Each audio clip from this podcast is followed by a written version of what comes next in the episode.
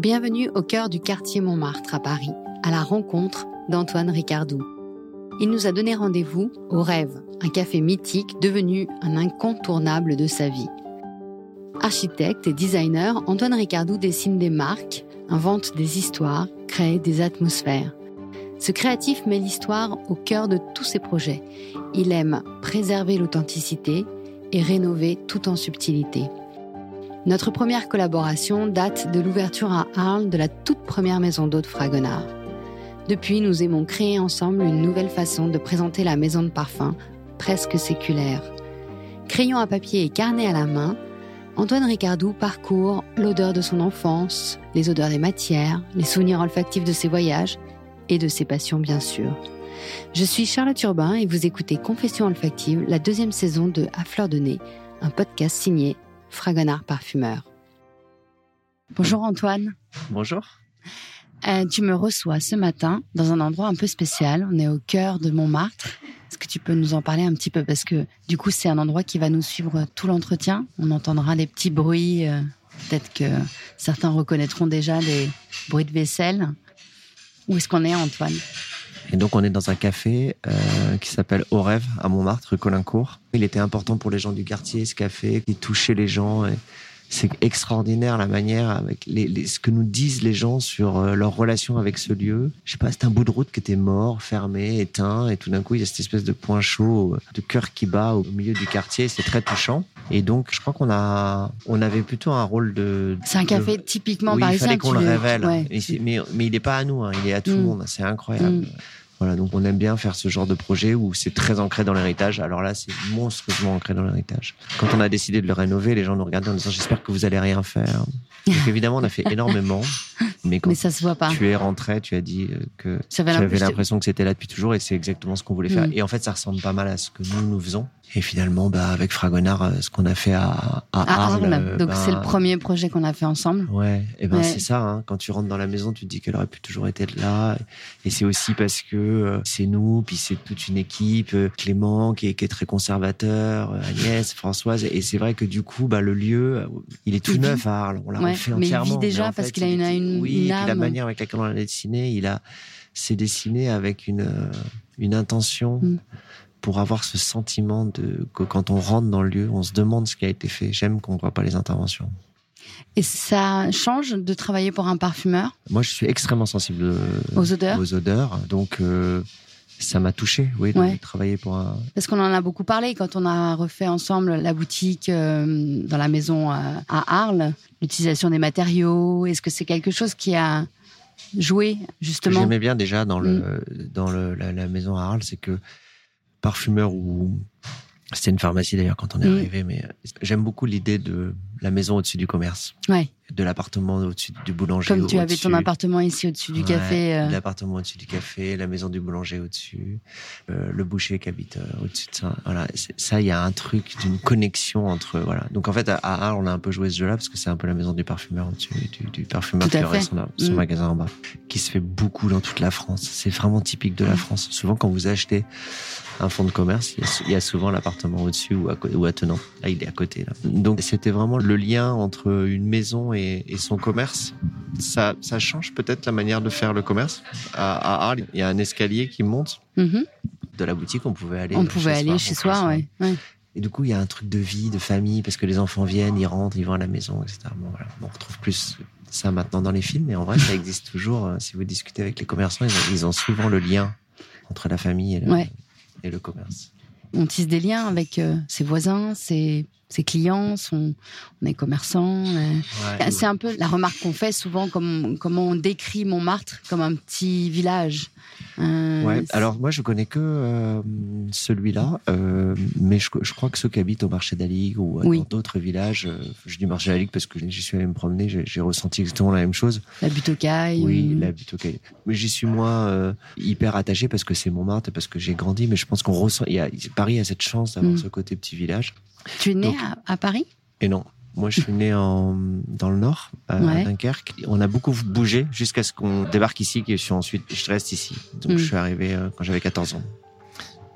à Paris, dans le quartier de Montmartre, À juste au-dessus du café, Direct, au rêve. ouais, à deux pas du café. Je descendais avec ma maman pour boire le thé. C'était un lieu fort, hein, déjà ici. Il y avait vraiment une, une relation avec les gens du quartier euh, très très puissante. hein. Mm. Vous, vous ressentiez le quartier, les gens. euh, ouais. Est-ce que tu as une odeur qui évoque pour toi cette enfance, justement, ce changement entre le nord de la France et euh, le passage à, pas de, à Paris? j'ai pas de lien dans le Nord et j'en ai euh, plus tard. Mais les odeurs. ta moi, Madeleine de Proust Oui, ma Madeleine de Proust, c'est l'encre et le stylo de maman. C'était un stylo par cœur. Elle faisait tout par écrit pour remercier, pour euh, féliciter, pour voilà. Il y avait une espèce de, de, de, de truc papier. Elle était fille Ouais, d'imprimeur. euh, Et ouais. alors, euh, et parce que souvent j'en ai j'en ai parlé dans dans des discussions sur le ma relation avec le, graphisme et le Mm. papier. Donc je, je sais que ça vient de là, mais je sais qu'il y avait une odeur très forte du buvard. De la, elle écrivait sur un buvard qui était coincé dans de de lames de cuir sur son bureau. Elle piochait l'encre avec une pompe. euh, son stylo Parker avait une pompe. Il était en, en or, un peu usé. l'encre, hein.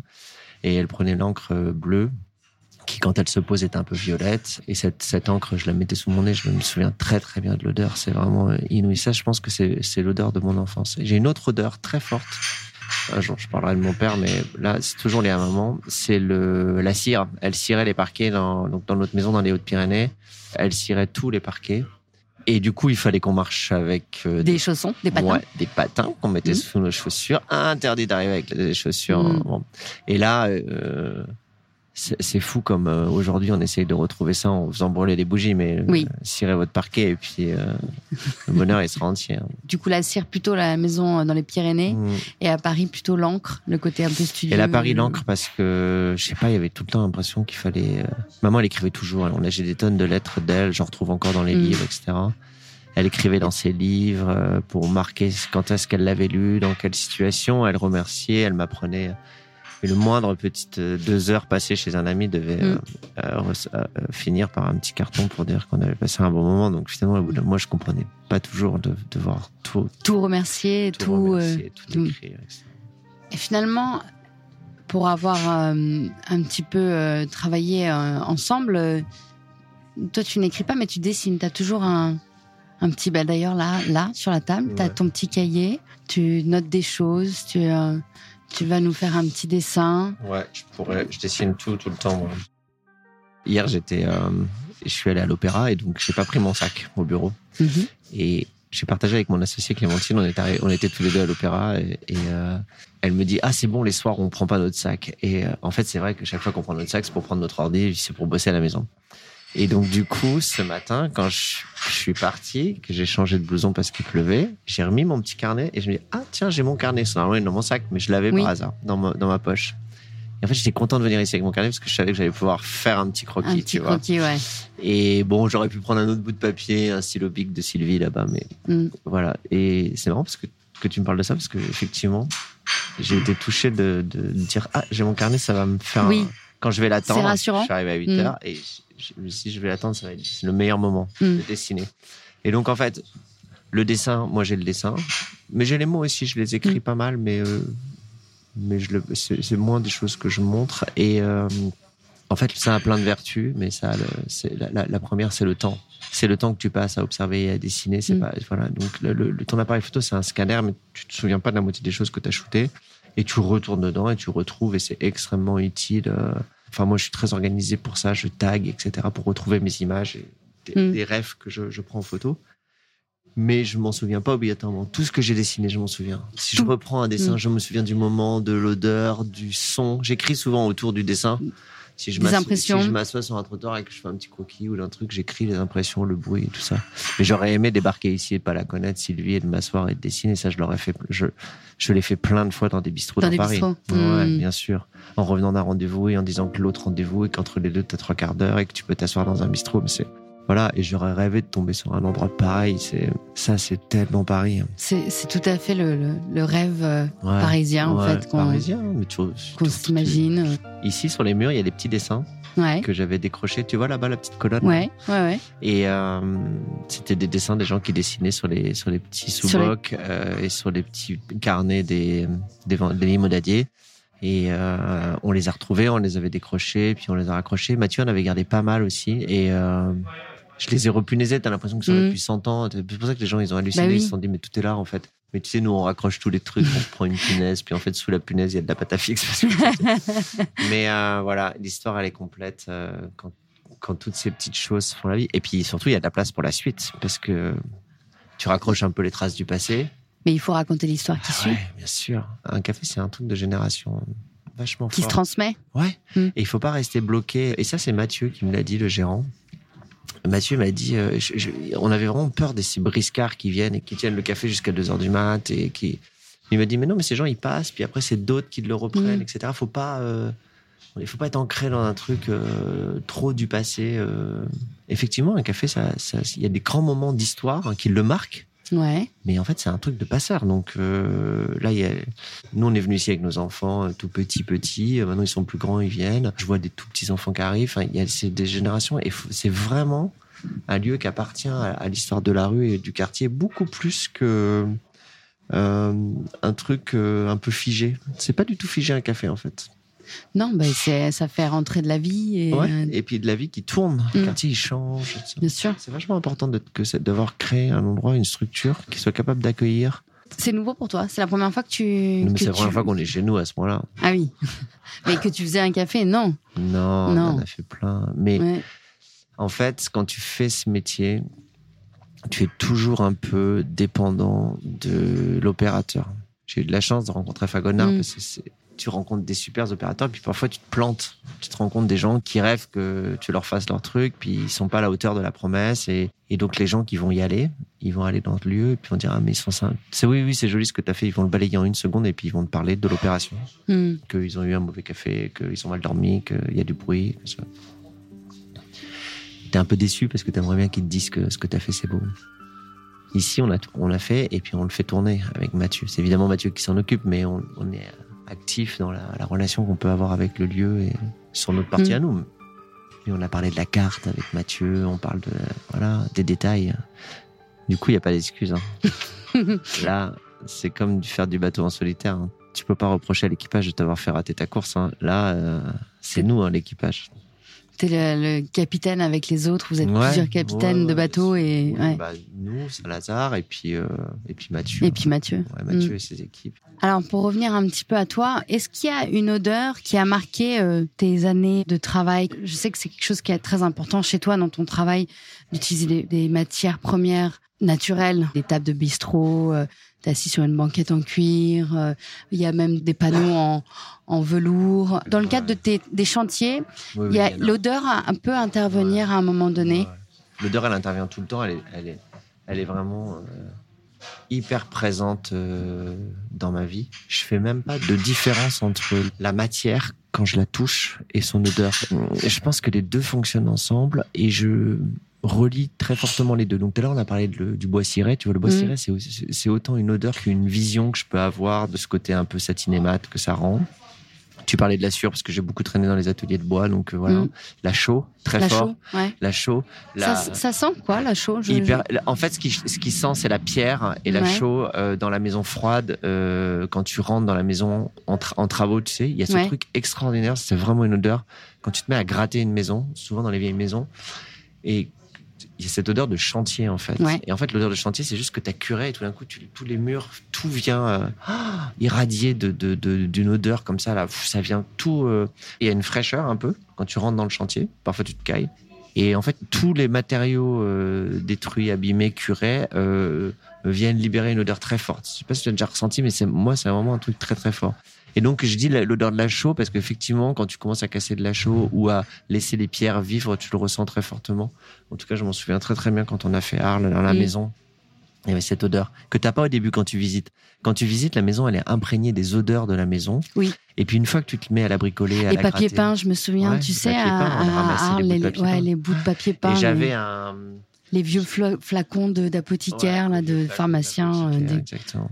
Et donc ça, ça, c'est vraiment une relation que j'ai très très forte avec les odeurs du chantier et ensuite les odeurs qu'on va vouloir créer, de la peinture neuve, effectivement du marbre. T'as raison parce que la pierre a une espèce d'odeur froide. Et tout à l'heure tu te demandais s'il y avait eu un choc d'odeur dans Mm. ma vie. Et en fait moi c'est dans mes études. Donc je pense que j'étais très sensible aux odeurs, mais je le caracté- je, je- je- c'est vraiment le moment où je me suis mis à parler. Je suis allé étudier en Australie.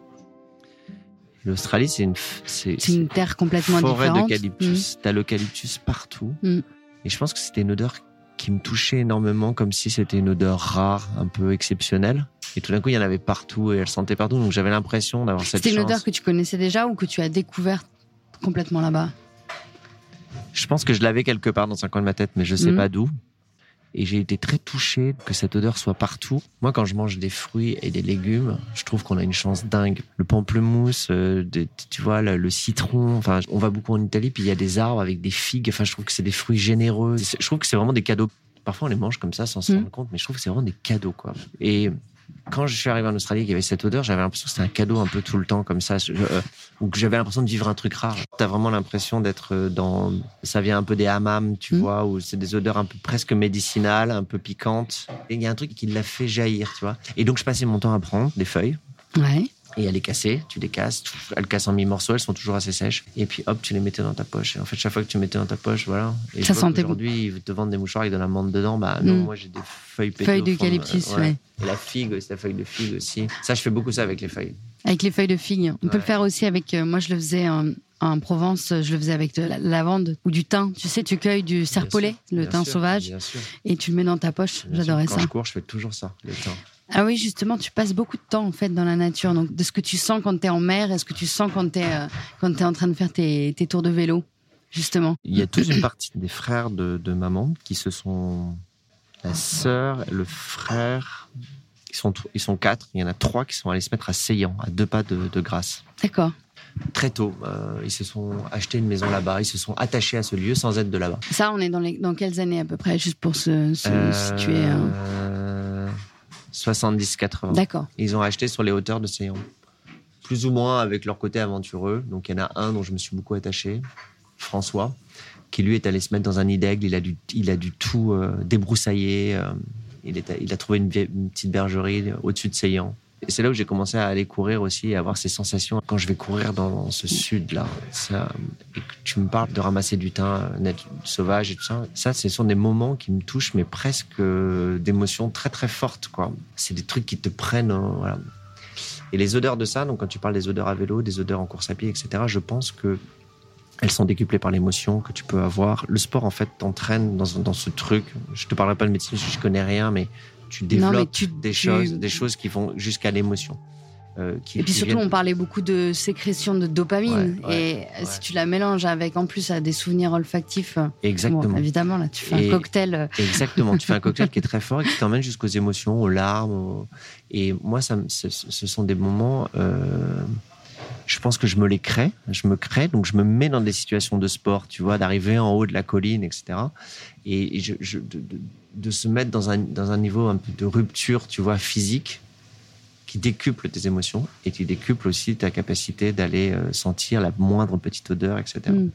Les plantes, euh, mais la terre rouge de, Provence, quand tu cours dessus, cette, cette, cette odeur sèche là, euh, la Une poêle poussiéreuse, un peu. Ouais, la roche que tu touches. C'est vraiment des moments très très forts. Et quand je fais du vélo dans le sud, aussi je le ressens très fort parce que, euh, bah, évidemment en vélo en vélo, en descente, tu sens rien parce que tu vas vite. Et en montée, tu galères et tu montes très doucement. Et tout d'un coup, et, euh, et Gwen, qui est paysagiste, ma femme, je lui envoie souvent des photos des bords de route parce que j'ai l'impression que ça a été paysagé, tu vois, ça a été travaillé tellement. Je trouve que c'est ah une beauté naturelle dans le. Voilà, ça c'est les routes du souvent dans les massifs varois de les morts. Ah oui, c'est ça. Ah, qu'est-ce que mm. c'est beau, les morts, les stérelles. L'autre jour, je suis allé mm. courir dans les stérelles mais c'est fou, la, puissance du lieu. Et alors, généralement, je me paume. Je pars trop tard, je me paume. J'adore me perdre. Je sais qu'il faut que je rentre, mais je rentre pas. Je pars sans frontal. Et quand tu pars en mer, tu te paumes aussi ou euh? Alors justement, c'est marrant pour ta question. Est-ce qu'il y a une odeur sur le bateau? Ouais.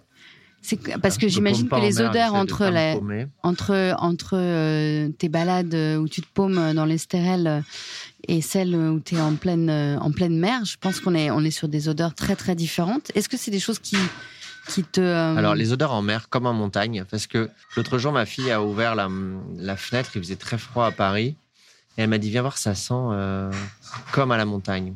Le, ça, ça sent le jour de neige. Hmm. En fait, je crois que le jour de neige, ça annule plein de choses. Et du coup, tu ressens, tu sens peut-être le bois du chalet, le, euh, le pain, euh, les mélèzes, etc. Donc, tu vois, voilà. En mer, je pense qu'il y a un truc comme ça. Parce que je sens, je sens, j'ai très peu d'odeur en mer. D'accord. Et en mer, tu as l'odeur de la terre. On traverse la Méditerranée, on va du sud de la France à la Sicile ou des endroits comme ça. Et quand tu te rapproches de terre, Tu sens par un moment, vent. si tu as le vent ouais. de terre, ce truc du vent de terre quand tu es en mer, et de sentir, tu as, cette entrée dans les ports, ce moment de calme, etc. Mais dans le bateau lui-même, il sent pas grand-chose, le bateau. Le bois est verni. Mm. Moi, déjà, j'ai de la chance d'avoir un bateau en bois, mais le, le bois verni, enfin, il, il exprime pas grand-chose. Mm. Le tech, euh, il prend du sel tout le temps, tu vois, le tech du pont. Mm. Je trouve pas qu'il y ait énormément d'odeurs. Je trouve beaucoup d'odeurs, euh, des odeurs que j'adore, c'est euh, le placard à ciré. C'est cette, espèce d'odeur des, des, euh, des voiles, tu sais, de, de ces tissus, de ces, de ces, je pense que c'est des cordura, des vieux de, de tissus, parce que moi j'ai pas mal de vieux tissus. Il y a peut-être une humidité qui s'est un peu créée, etc. Et ça, quand tu sors une voile, tu as souvent l'odeur de la voile, De la voile. ou du ciré, ou des choses qui sont fermées dans les bateaux pendant longtemps. Mais euh, non, c'est pas un effort. Et c'est pour ça qu'on a ce truc du café, tu vois, en bas, en mer, quand tu cuisines. Qu'en fait, tu vois, le bateau, c'est tout petit. Puis tu cuisines là, tu es dans le cockpit, tu navigues, et puis tout d'un coup, c'est comme, ça sort comme une cheminée, tu vois, de la, de la nourriture. Donc, euh, puis il y a ces petits ou du café le matin, ça. Tu- je pense que tu te les crées, les odeurs, plus Ouais. que, que tu, que, que tu n'en as. Et d'ailleurs, est-ce que tu as une odeur qui te fait particulièrement saliver? Tout ce qui est autour de la pâte et du pain. Moi, je suis un fou de pain, de boulangerie. Euh, Tu fais toi-même ton pain? Mm, T'aimerais J'aimerais bien. Ouais. Je vais pas te mentir. Et euh, en plus, je trouve que c'est tellement bien fait. euh, Mm. Par contre, j'en connais un paquet des boulangeries et des boulangers. Et que j'ai dit qu'un jour, je ferais ça. J'arrêterai, je ferai de, je ferai de la boulangerie. Mais, euh, et donc, euh, le gâteau qui cuit dans la famille, tu vois, le, Ouais. le- ce moment du dimanche euh, où on fait des gâteaux, ça, j'adore. Et ça, c'est vraiment des moments pour moi qui viennent embaumer toute une maison d'une odeur dans laquelle je pourrais vivre, tu vois. Je t'ai pas posé la question d'ailleurs. Chez toi, ça sent, ça sent quoi? Il y a des Mhm. odeurs particulières chez toi? C'est des odeurs hyper changeantes. C'est l'odeur de la maison quand tu rentres. Si tu es en train de... La cuisine est quand même un élément qui Ouais. vient embaumer les maisons. euh, voilà, nous, notre maison, elle est pas si grande, donc euh, je pense que ça prend de la place. Et je trouve qu'il y a une grande convivialité dans l'odeur de la cuisine. Mm. Avant, après, ça peut être plus compliqué. Et je fais très attention quand j'invite des gens à ce que euh, l'odeur soit juste, tu vois, de cette la première impression quand tu rentres chez les gens. Ça doit être cette Ouais. odeur. Je, je pense tout le temps à l'atelier. Pour le coup, à l'atelier, on fait brûler, Ouais. brûler des bougies. Après, hier, je suis passée à l'atelier et il y avait un énorme saladier de clémentines ou Ouais. mandarines. Ouais, tu crois que ça sent ça? Je ah ouais, pas. moi je suis arrivée, je Ouais. les ai. Les Alors je sais pas si je me suis inventé l'odeur par la vision ou, ou tu sais des fois on- notre cerveau nous joue des tours, mais euh, ouais ouais, j'avais en tous les cas Il y avait des figues euh, il y a pas si longtemps encore en septembre. Mais euh, tu vois la générosité de ça, c'est dingue quand même. Mm.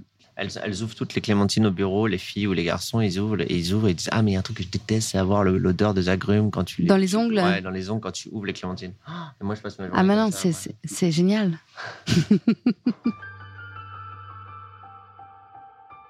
tu m'as dit que tu aimais beaucoup la fleur d'oranger. Alors euh, je pense que ça c'est les agrumes non? Bah oui. Ouais. Euh, oui, la figue et la, Et la figue fleur- la d'oranger. fleur d'oranger. Après, donc, quand j'ai su qu'on allait se, se voir, euh, je me suis dit, c'est quoi mes trois odeurs? C'est Je pense que fleur d'oranger, figue Ouais. et euh, L'eucalyptus. Ouais. Ce seraient les trois odeurs qui. Ouais. euh, Ouais. Est-ce que et la fleur, alors la, la figue, on voit la générosité, le côté même peut-être un peu boisé. Quand tu sens la fleur d'oranger, il n'y a pas une évocation, euh, un souvenir qui est euh, associé? Tu sais, c'est intéressant parce que tu me parles euh, euh, quand t'es quand t'es connecté, tout esthétiquement. Moi, c'est vraiment euh, c'est presque fatigant d'être dans ma tête dans une rue entre guillemets. tellement je suis dans une un truc d'analyse, donc je regarde tout, tu vois. Et j'ai un avis sur les couleurs, j'ai un avis sur l'architecture, tu vois, beaucoup beaucoup de sujets. Et en fait, où je peux juste de cet avis transformer en quelque chose que je ferais. Ouais. Et c'est déjà multiple, tu vois, c'est bien au-delà de toutes mes capacités, etc. Donc, je, je me ferme ma gueule, je le fais dans ma tête. Et sur la- les parfums, je sais exactement ce que j'aime, mais je sais pas les, je sais pas écrire et le décrire. Tu vois, il y a quelques trucs comme ça. En musique aussi, j'ai des lacunes. pour moi, c'est des petites lacunes artistiques. C'est que je suis pas capable. Tu es capable d'apprécier. Je suis capable d'apprécier et d'en parler, mais, mais je suis pas capable, je réagis pas dessus. Et après, je me dis, bon, tant mieux, parce qu'il y a déjà tellement de trucs qui me fatiguent où je réagis dessus tout le temps. Par exemple, dans Paris, il n'y a jamais un moment donné où C'est tu... les bijoux. Ah. J'y connais rien en bijoux. J'ai jamais été capable d'offrir des bijoux et de les regarder. Alors que c'est hyper esthétique, c'est un artisanat. Enfin, il y a Hmm. plein de trucs qui devraient connecter avec euh, qui je suis et comment Ouais. je regarde les choses. Et je sais pas, il y a un blanc. Ça t'intéresse pas. Ça, à la limite, pourquoi pas. Mais sur les parfums, t'as forcément un avis. Du T'as- coup, j'ai un Ah avis. J'ai un avis, c'est la simplicité. Et du coup, je vais à la fleur Hmm. et, euh, et j'ai pas besoin de mélanger. J'ai pas besoin de, tu vois, parce qu'en fait, ça, je- ça rejoint aussi un peu la manière avec laquelle j'ai étudié et, et comment j'ai j'ai travaillé cette différence entre le graphic design et l'architecture et ce ce moment où moi j'étudiais l'architecture pendant que mes contemporains étudiaient le graphic design puis moi à la fin je suis devenu graphiste et Mm. architecte et je pense que j'ai des lacunes de compétences en graphic design puisque moi j'ai étudié l'architecture pendant voilà bah, je, je l'ai plutôt géré comme un Comme un comme ensemble. une force Ouais. et euh, j'utilise du coup en graphic design peu d'ingrédients. Parce que j'ai pas eu la culture de l'utilisation de la grande palette de graphic design, à l'inverse de l'architecture. Et en fait, je fais pareil avec les choses que je connais pas, donc le parfum. Ouais. Tu vois, j'ai trois petites Oui. euh, marottes là. Est-ce qu'il y a une odeur que tu détestes ou qui te, euh, qui t'est, qui t'est très étrangère Ouais, que tu- où je m'en vais. hein. Ouais. Ouais. C'est l'odeur des oignons cuits. hein. Ah oui? Mm, Pourtant, c'est très appétissant a priori. non, je file, Ah ouais. Mm, je sors. Ouais, Ça c'est marrant. Mm. Et si c'est sur mes fringues, je me change intégralement. Je pense que c'est plus l'odeur de qui vient s'accrocher, tu sais, l'odeur d'après là. Tu Ouais. vois, Ouais ouais. dans ta maison, les gens rentrent, ça sent le gâteau à la Ouais. cannelle, tout va bien. T'es venu pour le goûter. Ça sent le, le rôti de bœuf au pruneau. T'es venu pour euh, le dîner. Le, le dîner, ouais. Mm. Tu vois, il y a un truc d'une justesse par rapport à des moments. Merci Antoine de m'avoir accueilli euh, pour ce petit café euh, au rêve. Ouais, C'était un Merci rêve. beaucoup. Merci. Ça me touche beaucoup. Je suis Charlotte Urbain et vous venez d'écouter À fleur de nez, un podcast signé Fragonard Parfumeur. Karine Loyer a fait la réalisation et le mix de cet épisode sur une musique de Jérôme Petit. La production est supervisée par Louis Média. Pour découvrir d'autres portraits olfactifs, je vous retrouve le mois prochain pour un nouvel épisode. Merci à tous pour votre écoute. Et si celui-ci vous a plu, n'hésitez pas à vous abonner, à laisser des étoiles et des commentaires et à partager le podcast, bien sûr.